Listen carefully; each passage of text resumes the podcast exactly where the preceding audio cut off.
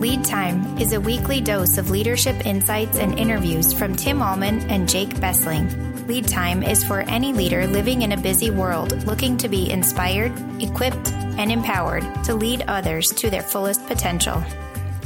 This is Lead Time. Welcome to Lead Time with my friend and partner in the gospel, Jacob Bessling. Jake, you rocking this day, dude? Oh, it's been so good. I was at a talk at a church by Mark Driscoll. What? About intolerance and tolerance. It was so good. Way to go, Mark Driscoll. So today learning. is Leaders a day to learn. It's a legit day. You are going to be challenged and hopefully inspired today on Lead Time. Welcome. You know, in this day and age, twenty-first century, we need more prophetic lay leaders. Lay leaders are humble, completely invested in their local church, time, talent, and resources. And these lay leaders, those who are not paid, let's define lay, those who are not paid, uh, but want to give over and over and over again, they are willing to challenge in love pastors and other professional church workers. And I think that phrase, professional church worker, Jake, it has some flaws. I hear it get thrown around a lot. Yes, these paid professional church people have been trained and should be respected, but leaders can never, should never hide behind titles. Leaders must lead by example and develop, discover, develop, and deploy others. Uh, too often, professional could mean I do, and you, you just sit back and you receive. You just watch. You watch me. Watch me, watch me, watch me, watch yeah, you remember me, that song? Watch me. This is no place. This sort of posture has no place in the ministry life of the Christian, especially the Christian leader. Why? Because it had no place in the leadership style of Jesus. This had no place in the leadership style of Jesus. So, Jake, talk to us about that marvelous leadership style of Jesus. Jesus was the ultimate servant leader. Uh, he led by example, and and he went to places um, that he he went because he was going to call his disciples to do the same. So there's no place that he wouldn't go and do what he needed to do to serve others on the cross, of course. And thanks be to God, he rose from the grave. And he gave away leadership early on in his ministry. I mean, he's pretty silent for thirty years, but he comes on the scene and he calls fishermen and tax collectors and a, a ragtag group of disciples and just says simply, come and follow me. And it was an upside down kind of discipleship. Um, from the rabbi calling the uh, teachers to come and follow me. And he released them to do a marvelous thing so early on. Um, he would teach them, but mostly it was through them going to experience and then coming back. And they were just lay people. They were just hanging out and entering in because uh, they were fishermen and all these different things. And then um, serving in that way. I mean, you look at prophetic voices like Peter in Acts chapter two, then he goes on to lead the early church, and Paul in all of his letters, always empowering the saints for love and good deeds. Yet, I mean, you think about it, Tim, let's clarify the word prophet, though, as we think about prophecy. We don't throw that word around much, do we? No, prophet. I don't. Yeah, you don't. It can be kind of like, woo, woo, woo. Yeah, well, today I, I heard Hellfire, this, brimstone. Yeah. Right? Well, another, I, t- I heard this talk today by Mark Driscoll, and he was just talking about the world and how we, we are in a biblical, from the biblical standpoint, binary, mm. heaven, hell, yeah. light, darkness. But the world is really either um, or, right? Yeah, either or. And that's actually that's okay. Binary. Sure. That's okay. Versus the world saying it's, uh, um, kind of mono. It's only, it's all this together. There's, there's, There's just everything in and of itself in this big giant circle of truth, and right. it's okay to just be foundational. One thing, truth is being lost. And at a when rapid he was rate. saying that, I mean, we don't always talk that way, and so just a prophetic voice as a Christian to say this is really where we're headed. If uh, we're headed to Romans chapter one, God just giving us over mm-hmm. to our cravings, and so we need more prophets in our day and age to speak the truth. So, but what do you mean by prophet, Pastor? Yeah, John? So there's two different definitions for prophet if you just looked it up on Google. There so it one, it's a person regarded as an inspired teacher or proclaimer of the word of God. So that kind of sounds pretty general, right? It's any person who is inspired and has a word to share. So in your role as an evangelist in your community, you have a prophetic voice, an inspired voice from God, the Holy Spirit that raised Jesus from the dead lives in you, and you're called to bring that word, the will of God, to love and then challenge those who are walking far from God. The second definition is this, writers from the Old Testament. This is probably how many of us refer to, to prophet, or from other religions like Mormonism, Joseph Smith, et cetera, Muhammad, the prophet, right? in Islam. Jesus' threefold office, maybe we're going to go back to some confirmation stuff here, right? Jesus had a threefold office of prophet, priest, and king. Jesus is a perfect prophet who was inspired by God to share God's will, an inspired will, an inspired word through his perfect life, death, and resurrection. The Apostle Paul then talks in Ephesians chapter four, we've referenced it a lot, the calling of some to be apostles, and then prophets, evangelists, preachers, and teachers. So think about the prophets of the Old Testament. What sort of words did they bring, Jake? Hard words. Mm. Uh, they were pruning words. They were corrective words. They they had some legit things to say at some really tough times. Uh, turn back. Don't do this anymore. If you do, if you keep doing this way, this is going to affect your life, and, and God's uh, not happy with you. The people were far from God most of the time, and they needed repentance. I mean, you think about Jonah yep. going to Nineveh, uh, Jeremiah, Isaiah. Uh, think of Samuel with King David. Um, the, you're the man. Yep. Um, Samuel was an advisor who lovingly confronted powerful King David and his sin. Some people are inspired by God to bring hard words. It's just the gift that God has given them that they lean into, and they should lean into, to people of high authority and positions right. in leadership. And hopefully, pastor, leader, receive those words from those in your council. Um, it's really sad when, you know, you trust them up to a point, but then you say, I don't, I can't receive that word of corrective judgment um, in love. And really, Um, instead of being tolerant of what, you know, they're doing, they're coming to you because they love you so much. It takes a lot to show those that love. Um, I love Solomon's words in Proverbs chapter fifteen, verse twenty-two. Without counsel, plans fail, but with many advisors, they succeed. Leader, who are your lay leaders who are advisors, who have permission to speak the prophetic, often hard truth in your life in love. I mean, the question for the paid professional church worker is, will he or she receive that prophetic word from someone close to you? Today we have one of the handful of prophetic lay leaders at Christ Greenfield Lutheran Church and School as our guest. Trey Cox is a dear friend, a mathematics professor at Chandler Gilbert Community College, a part-time math teacher within our school, our Christian school, and a part-time family life development director at our church. This is just a new development for, for Trey over the last year. Um, Trey is probably the most, and I'm saying this in all due respect to all of our amazing leaders here within our community, probably the most committed, passionate, timely, and tenacious lay leader I have ever been around. He has helped me as my main reader for my doctoral thesis, and it just seems like this man, maybe you know some of these people, they just have more hours in the day than the average person to get extraordinary things done for the advancement of the name of Jesus and the expansion of his kingdom. So welcome to Lead Time, Trey Cox. Thank you, Tim. I'm really looking forward to talking to you and Jake. I always do. This should be a great time together. For real. Trey, welcome to the show. Please tell us how over the years, I mean, how have you developed your passion and prophetic voice as a lay leader? Well, that's, that's kind of a funny question because I have to look all the way back to when I was in confirmation in junior high and high school, and I I remember my mom, and she had a, a brother and a dad that were Lutheran pastors, and they and she, of course, kind of would like her son to be one, and mm-hmm. the people at our church kind of encouraged me to do that, but I never really felt led to to go down that path. I, I rather pursued the, the teaching aspect of ministry, but um, I do recall my mom and dad inviting our, our pastor over that when I was growing up. His name was Pastor Matthews. Mm-hmm. And he was just a really, generally, just a well-rounded guy. He loved sports. He would come over and eat dinner with us and watch football and, and have a beer. And it just made me realize that pastors are, are normal men, mm. that they're not uh, something special in terms of, of just being holier than, than others, but they just feel this calling and leadership. So uh, what, what I took away from that is being able to experience Pastor Matthews' uh being able to let his hair down at our house, and and how important I felt that was to him, that I always took that away, that that lay leaders have this great, important role to play, that they need to encourage and support the, the ministers that uh, that lead them. And you've done that over and over and over again.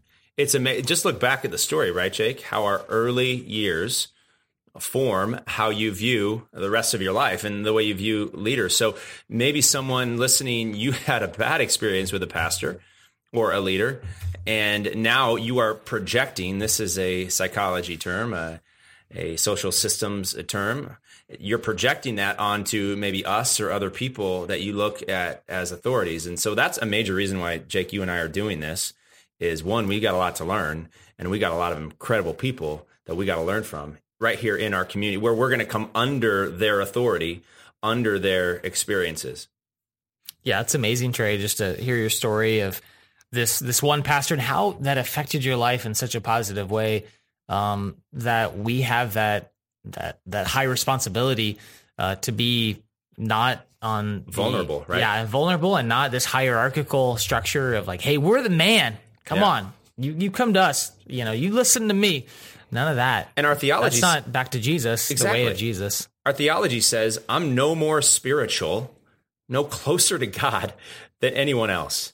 It just so happens I've been given a role in a certain season, but frankly, I got a shelf life. So I'm just a guy amongst many guys and gals in need of Jesus. So why do you think, Trey, some professional church leaders are reluctant to trust and listen to those prophetic lay leaders in their congregation? Well, I, I think it's a it's a natural and healthy just caution or fear of sharing too much personal information that that if I go too far and share myself with people, they'll they'll see that I'm not as elevated as they see in, in their mind's eye. And and I just think that uh, it's a good idea for a church worker to to uh, be more comfortable with people, but also understand that, that when they freely share what's on their mind and heart, that that can be a, in their mind, it could be an issue in terms of being able to minister effectively. But um, on the other hand, we all need accountability. We need encouragement. Uh, we need to see that, uh, let other people see that we're real and we're not uh, just something above them in terms of, of being a, a human being. Um, I think... I know, in fact, in my opinion, that being a pastor has got to be the single hardest job that there is, bar none, with all the different people they have to relate to and all the different life situations they have to counsel through. And uh, I do think they need to be held up in honor and respect and and uh, just in a special position in people's heart. But they also are, because they are in that position, Satan has a bullseye drawn on their back, and we all as lay leaders and just members of a congregation need to understand that, and that uh, if Satan could take down the, the general of, of the army, then the whole pyramid comes crashing down. And unfortunately, we see that too much in our world today. Do you know how I know you just spoke truth? It's I felt comfortable and uncomfortable at the exact same time. So thank you so much for that. Bullseye on our backs. And yet, you know, all of the redeemed, all of the baptized, uh, Satan's coming coming after. But certainly he wants to take down strategic leaders who possibly could have this empowering mindset uh, to raise up the next gen. And to raise up others, it means you're taking good feedback from others as well within your congregation.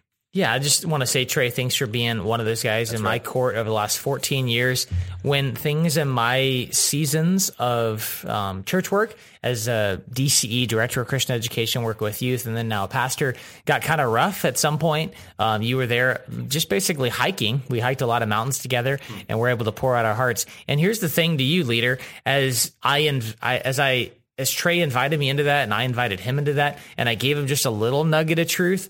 And I saw over the months ahead that he didn't share that with anyone else, that I didn't hear from anyone else. As I that trust grew over time, I was able to give him more nuggets of truth. And so thanks for uh, being a safeguard in my life for that. So what words of advice then, Trey, would you have for lay leaders who are struggling to find their role and have their voice be heard in their local congregation? Well, first and foremost, I, I would just say use what you know you're gifted in and interested in to, to glorify God and and serve others. Don't don't worry about how many people that you have, quote unquote, following you, but but just serve those that you do have relationships with, and and show them, and through sincere and genuine love, that you care about them.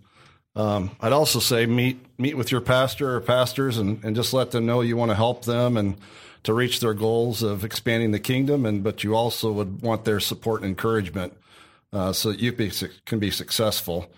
Um, and after getting their permission, just, just go and do it. I think too many lay people wait around for people to come to them and say, you know, would you please do something? I, I think all of us have on our heart and soul what God's uh, got in mind for us, and we just need to do it. Do it. Do it. That's just one of my it. favorite Nike. phrases. Really. Just get after it. Uh, and you, there's that phrase, right? It's easier to ask for forgiveness than permission. And I would say everybody has permission within your sphere of influence to get after it, to bless other people, to serve. Well, and even if your pastor expand. did say no, there's, you still have a life, right? And maybe yeah, it's not exactly. at the church, but and you're not trying to take, take away authority or anything, but you have a house, you have restaurants in the community, you have partnerships. And so there's a lot you can do, even not in the name of the church, but just for personal Christian ministry. love and exactly. personal ministry. So good. So what three words of wisdom would you give for the professional church worker who is reluctant? We talk this way a lot. Reluctant to discover, develop, and deploy the gifts of their prophetic, strong, strong voices, their prophetic lay leaders. Well, before I answer that in terms of the three words, yep. I, I would just state that I'm assuming that the church workers are aiming to reach as, as many as possible for the kingdom we of God. We would like to and assume if, this. If that's the assumption, then uh, being a math professor, I've been a math teacher for thirty-two years. I, I can't ever get away from math. So my, my three ter- words are math terms. Uh, multiply, divide, and the distributive property. I'll give you a little bit more explanation oh. of what that is here in a minute. Oh, no. But uh, multiplying, it's uh, exponential growth, increases much faster than arithmetic growth, and in more layman's terms, that's multiplication instead of addition. Um, an individual can, can only keep so many balls up in the air at one time before they start falling to the ground, but when you multiply leaders, they will each have a much rather or rather larger group of people that they can reach out to. So that's the multiplication concept. So one of your main metrics, church, professional church worker, is are you leading leaders? And we talk this way all the time, but who's your apprentice? One of the metrics that's not been on the collective mind and heart of a lot of our church leaders, are you raising up other church leaders, people that can replace you in time? That's the way of Jesus. We must multiply rather than just add. And I would say add is just, you know, I want my church. How many people are in worship today? More butts in the pews and more money in the coffer. You know what I'm saying? Sorry about that. Did I just take your line, Jay? No, no, exactly. Okay. That's good. And and kind of what you're saying there is what's your scorecard? That's right. And so, you know, it's Monday morning and what are you measuring? Measure the multiplication of leaders, not just the butts and baptisms. All right. Second uh, word of advice for and professional that, church that would workers. Be division, as, as in divide division. and conquer. Oh, okay. Uh, if you're really wanting to reach as many people as possible, then, then you must, not may. You've got to widen your circle of influence. Uh, it kind of goes along with what I just said. You, you can have to get more leaders on your team. Um, they're all gifted with for a purpose. God's putting in, into them gifts and talents that, that you need to make sure they're using and equipping and training them to go out and, and use the gifts they've been given. I, I just pause right there and say, um, leader, look at your calendar. If you're a pastoral leader or you work on the church, and, and see how many times have you met that week with lay people and simply ask them, um, what's really bringing you joy right now? Um, how's your family? And what are some things that you're gifted in that I might not know about that we could leverage for the kingdom? It's really that simple. Buy them a coffee, um, hang out, maybe have them in your office, maybe go to their home. Um, how many of those appointments are you having per week versus just sitting in your study reading the Bible? Though that is a good thing to do. So what is what is uh, the the third tip, word of wisdom for our professional church workers? Like, like I said, it was a distributive property, and just very loosely, my math friends would not be happy with this definition. But for you guys to understand, layman's it's basically terms, uh, just taking one numerical value and and giving it out to other values within a set of parentheses. Now, how does that apply to church workers? I just oh, talk, I'm lost. Oh, you're lost already. Just freeing up people to be what God's called them to be, the, the royal priesthood that uh, reflect and show what others, others what God's like. And what I mean is, with distributive property is be willing to delegate and share and pass out different roles and duties to the people in your congregation. You can't do it all as a church leader. It's impossible. So find people you trust and, you know, have gift sets and pour into them and use that. That was the best math class ever. Oh, a Jesus math class. Multiply, divide, and whatever you said in the last one. Property. Distributive property. Yeah. Distributed out. Jesus, I mean, when you start talking that way, it's Jesus implemented the distributive property when he fed the five thousand. Yeah. You go and give them something to eat. He does a miracle. The disciples help to distribute Jesus' property. Yeah, and, okay. and going back to his his Jesus' math, I mean, he focuses on John. He focuses on Peter, James, and John, the three. He focuses on the twelve, the seventy, seventy-two. And then in the early church, after he left in Pentecost, it goes into the hundred thousands and then now to a billion strong. So continue to do that kind of math, leader. You have a passion, though, Trey, for the truth and shaping the worldviews of the next generation of Jesus followers. Thank you for that passion. You yes. teach a lot of confirmation classes here um, in our in our school. What role does shaping the worldview play in raising up passionate lay leaders?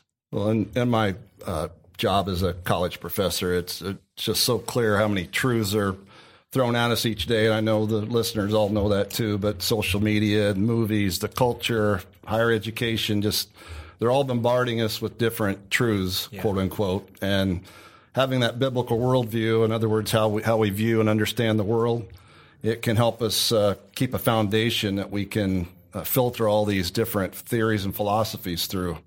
And uh, we all need to have our mind renewed and and taught by what God or how God would think and should think in these different situations. Um, the, the lay leaders that, that we all are um, just need that foundation so that we can use that to transform other people's lives and, and know what filter to run things through to know God's will in this uh, pretty confusing world that we live in.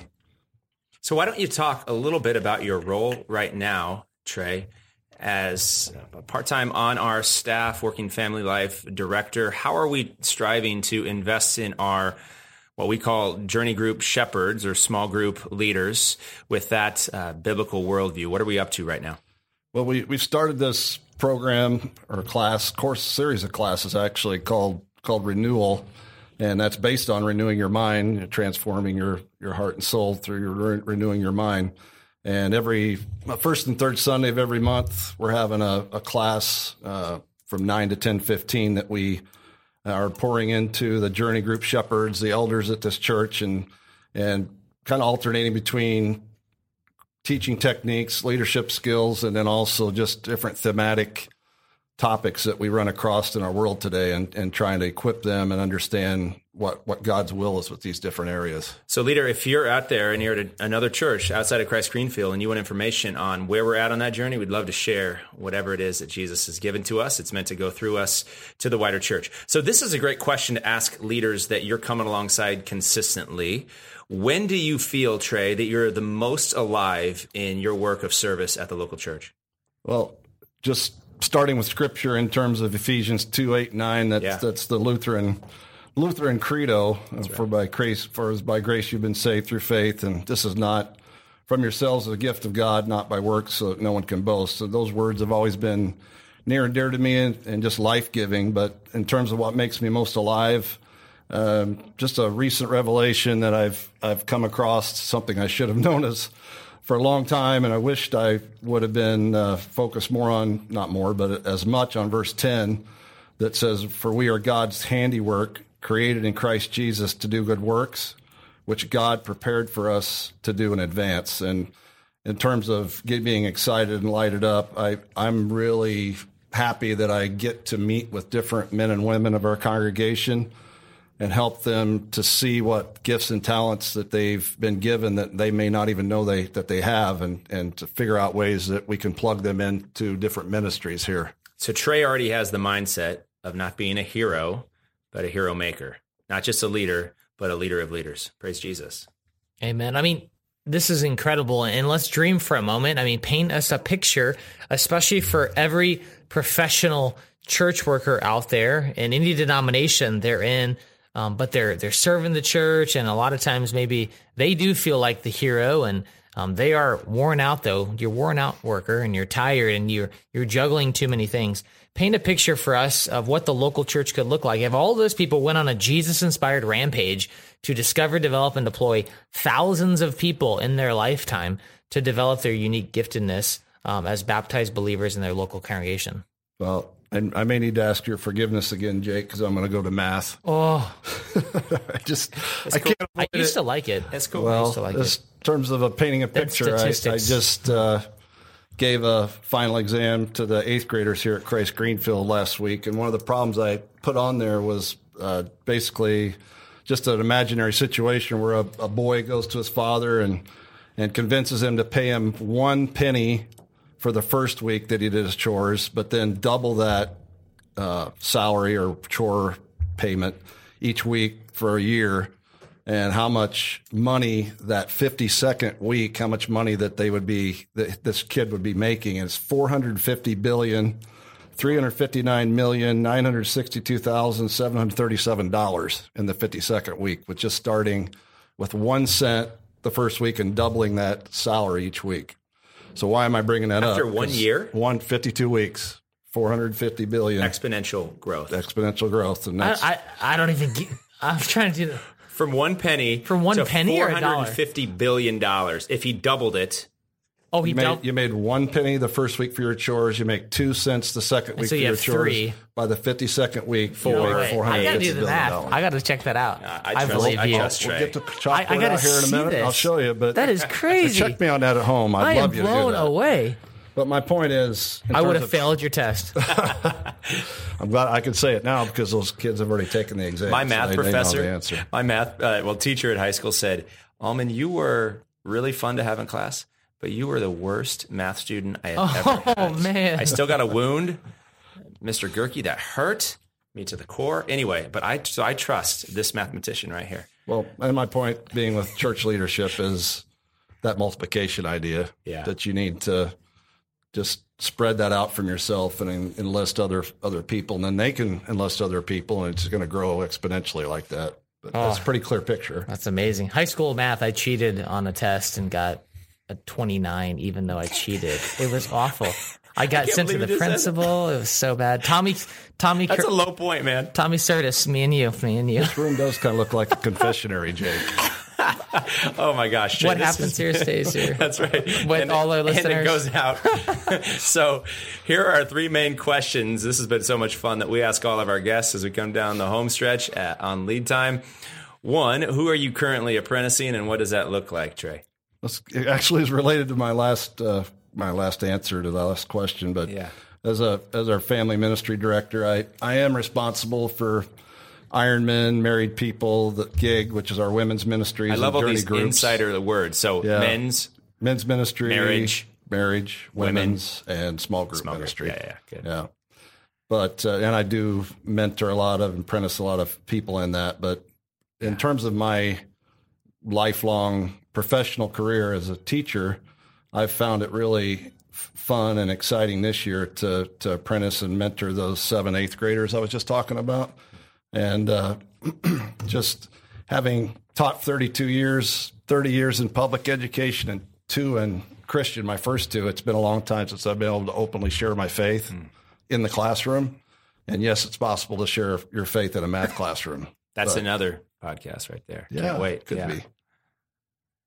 So what books are you currently reading? I'm doing math over here. Jake was just off in La La Land anyway. Yeah. So what books, Trey, are you currently reading? Well, in July, uh, Vicar Jeff Sutherland and I are going to a small group conference, and uh, it's going to be run by this guy named Steve Gladden, who is the small group ministry director at Rick Warren Saddleback Church in California. So to be more prepared for what that's going to be and just to know where he's going to be coming from, I'm reading three of his books. Mm-hmm. They're very creative titles. Small Groups with Purpose, okay. Leading Small Groups with Purpose, and Planning Small Groups with Purpose. So I have three books. Warren has made a lifetime of ministry out of one word. Purpose. Yeah. I don't know what his fourth book's going to be. Can't wait. Something about purpose. It's good. But no, in all sincerity, Saddleback does a really, really good job of raising up small group leaders. They're a church that is largely consistent of small group leaders. So I'm just going to take all three questions here, dude. So what final word of advice do you have for those desiring the Holy Spirit-inspired courage to grow in their prophetic lay voice? So how do we raise up more prophetic lay leaders? Final word from you, Trey. Well, I'm, I'm looking at more at it from the actual person in terms of being a prophetic lay leader. And in order to, to be a prophetic lay leader, you, you got to intimately know, know the shepherd. So you need to dig into the Bible and just different studies written by uh, res, respected spirit-inspired authors, I would say. And uh, always try to learn more about Jesus, his nature, and his love. And uh, as a prophet, we're not to share our own wisdom, advice, and counsel, but Jesus's. And the only way that you're going to be able to do that, if you learn more about God's will and his ways. So be invested in that.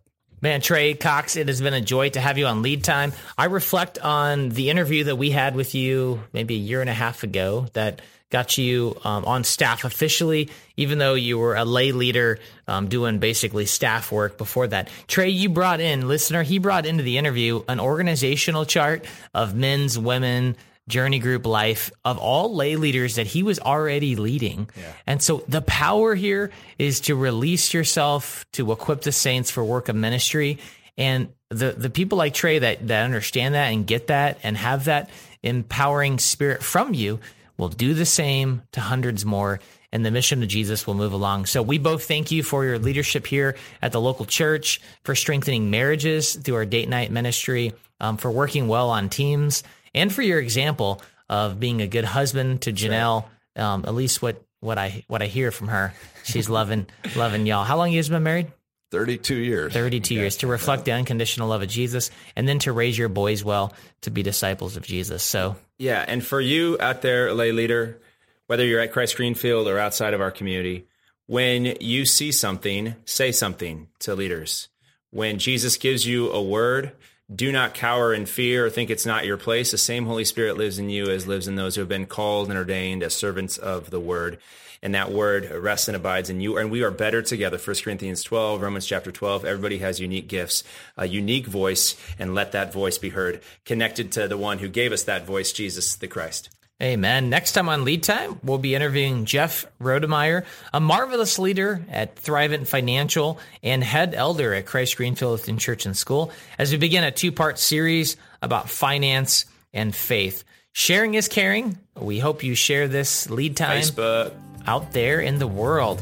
People are listening, and uh, we love you, care about you, and we thank you for leading well at whatever you do, especially toward the mission of Jesus. Jesus loves you. See you next time. Peace. You have been listening to Lead Time with Tim and Jake. Please subscribe at cglchurch.org backslash lead time. Thanks for listening. Tune in next Monday for another episode.